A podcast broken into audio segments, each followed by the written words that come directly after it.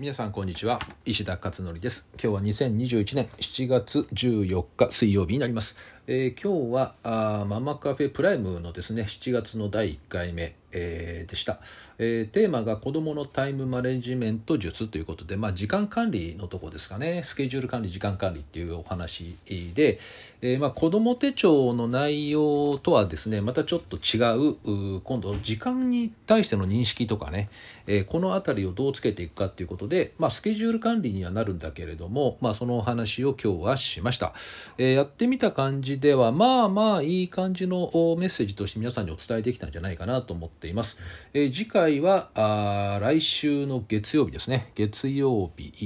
にやります。えー、まあ、そんな感じでですねこの毎月毎月行っているプライムですけども、えー、まあ内容はですね、えー、もう本当勉強会ですねがっつりとした。でグループワークをやりながら、えー、いわゆるアクティブラーニングっていうものですけれどね、え、まあ一応その一方通行の講義っていうのはあんまりねそれだけでは効果ってないんですよね。一方通行講義っていうのは。まあ、皆さんもね大学とかでもしあの講義受けら受けられた経験があれば分かると思うんですけど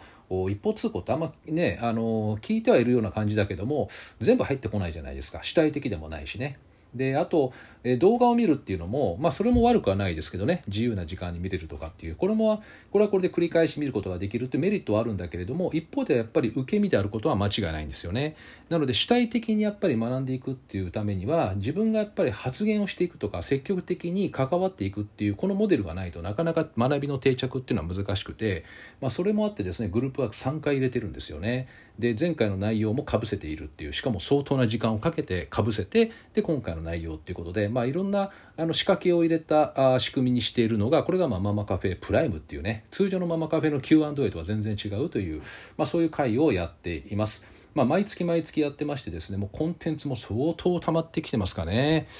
えーまあ、そのコンテンツはあの表にはちょっと出してなくてですね会員の方だけっていう形に今なっているんですけれど、まあ、そういった形でこの本格的な学びっていうところそれをおまあ、子育てとか、えー、教育の習い事っていうねお稽古事みたいなイメージで、えー、考えていただいていいかなと思うんですけど、まあ、そういうのをですね毎月やっているということですね。えー、とで今回はまあその、ね、時間関係ということのお話で夏休みに入りますからねこと今月と、ね、あと来月もそうですけどそうするとやっぱり子どもの部分のその生活習慣だったりとかやっぱりこうダラダラ感っていうのはすごく目立ってくると思うんですよね。まあ別にダラダラしたっていいと思うんだけどねある程度。だけど親の方がなんかねこう気になってしまうっていうのがあったりするのでだったらまあ今回のこういった夏休みを通じて、えー、タイムマネジメントっていうのをですね、えー、少し試されてみてもいいんじゃないですかねっていうことで今日はですね5つのそのステップについてお話をしたということですね。えー、っとであとはそうですね今日のブログに関してですけれどもえーと、習慣化の最後のお話をしました。今習慣化のコツっていうシリーズでずっと全10回、えー、お届けしようと思ってやっているんですけれども今日は10番目ですね。最後のキーワードということになります。えーと、それでこのこ今日のですね内容10番目のキーワードなんですけれども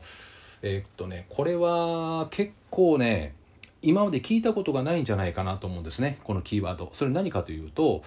楽しすぎないっていうキーワードなんですよね。習慣化させていくためには楽しすぎないことが大切という。普通は楽しいことやりましょうみたいな感じだと思うんですけど、えー、これねよく考えてみるとですね、えー、ちょっとねこの楽しいことっていうのはいいんですよ。もちろんね。楽しいことはいいんだけども楽しすぎてしまうと続かないっていうね。よくよく考えるとそれが理解できると思うんですね。でこれについて少し、えー、深掘りして書いてみました。でこの楽しさっていうのはあもちろんね楽しいことは続くっていう話ありますよね。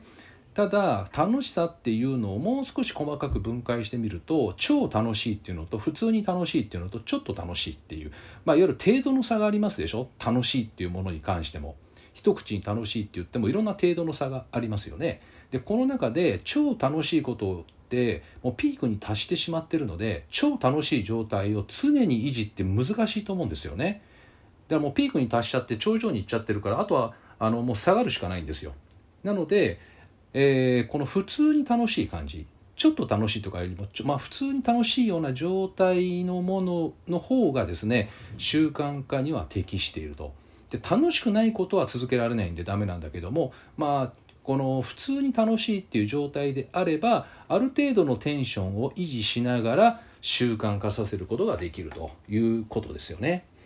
でよくあの熱しやすく冷めやすいタイプの人っていますでしょ？何かあのあこれいいと思ってパッと飛びつく人。でそうテンションがガーッとピークに達するんですよね。でこういう人っていうのは得てして継続できないんですよね。長続きまずしないと。だからまあすぐに冷めてしまってまた別のものに移動していく。また別の山を見つけていくっていうそういったことを次々やる人っていますでしょ？まあ、これいい悪いっていう話じゃなくてそういうタイプの人ってことですね、えー、だから継続はできないんですよねそういう人っていうのは。なので、えー、ピークに達しちゃうっていうのは継続性が難しいので、えー、楽しすぎない。楽しいんだけど楽しすぎない状態にしておくっていうもしくはそういったことを習慣化させていく。やってみると、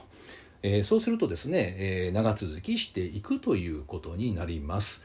えー、結構微妙ですよね。言葉で表現するとなるとね。ちょっと微妙な表現にはなるんですけどまあイメージで言うと平均よりもちょい上みたいなそれぐらいの事柄なのかなという感じですよね。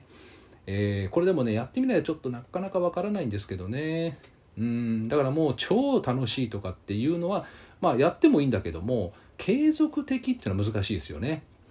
うんなのでまあやってもいいかなって、うん、別にあの嫌いじゃないしっていう通常よりもちょい上かなみたいなそういうふうなものをですね、えー、ぜひ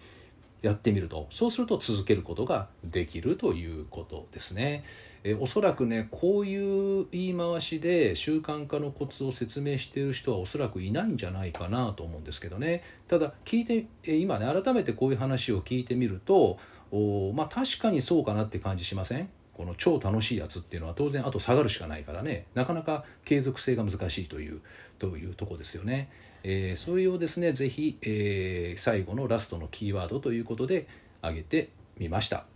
あとはブログにはですね、 Voicyですかね、 Voicyのリンクを貼りました。まあ、毎日配信はしてるんだけども、あまりブログに Voicyのリンクは貼ったことがないんですけどね、えー、まあこれまでもう300回を超えましたね。昨日ので307回。で今日出したので308回目ですかね、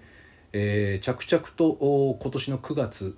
に向けて、えー、1年1年間ですね9月の11日に始めたんでね、えー、あと3か2ヶ月ちょっとかあと2ヶ月ちょっとでちょうど1年間になるということです。まあ、フォロワーもね結構増えてきて、えー、本当ねあの毎日毎日増えている感じでね、えー、たくさんの方に聞いていただいてすごくね嬉しいなと思っています、まあ、これからもですねいろいろ Q&A を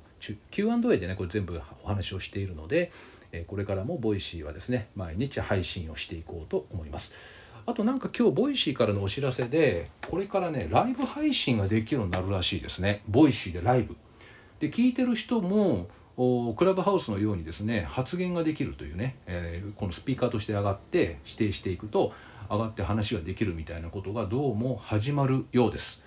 えー、まだ今すぐに私やろうとは思ってないんですけど、まあ、今日からかな？明日からかな？なんか始まるようで、えー、ちょっと Voicyでもいろいろ説明会みたいのがあるみたいでね、えー、それをちょっと一回聞いてみようかなと思っているところです。なので機会があればですねもしかしたら Voicyでライブクラブハウスのような形でライブをするかもしれません。でクラブハウスと違うのはそれが録画が録音ができて、えー、それをあのアーカイブとして配信ができるということみたいですね。話したことがだから残るということですね、えー、それもなんか一回どっかで試してみようかなと思っているところです。はい、えー、ということで今日は以上となります。ではまた次回お会いしましょう。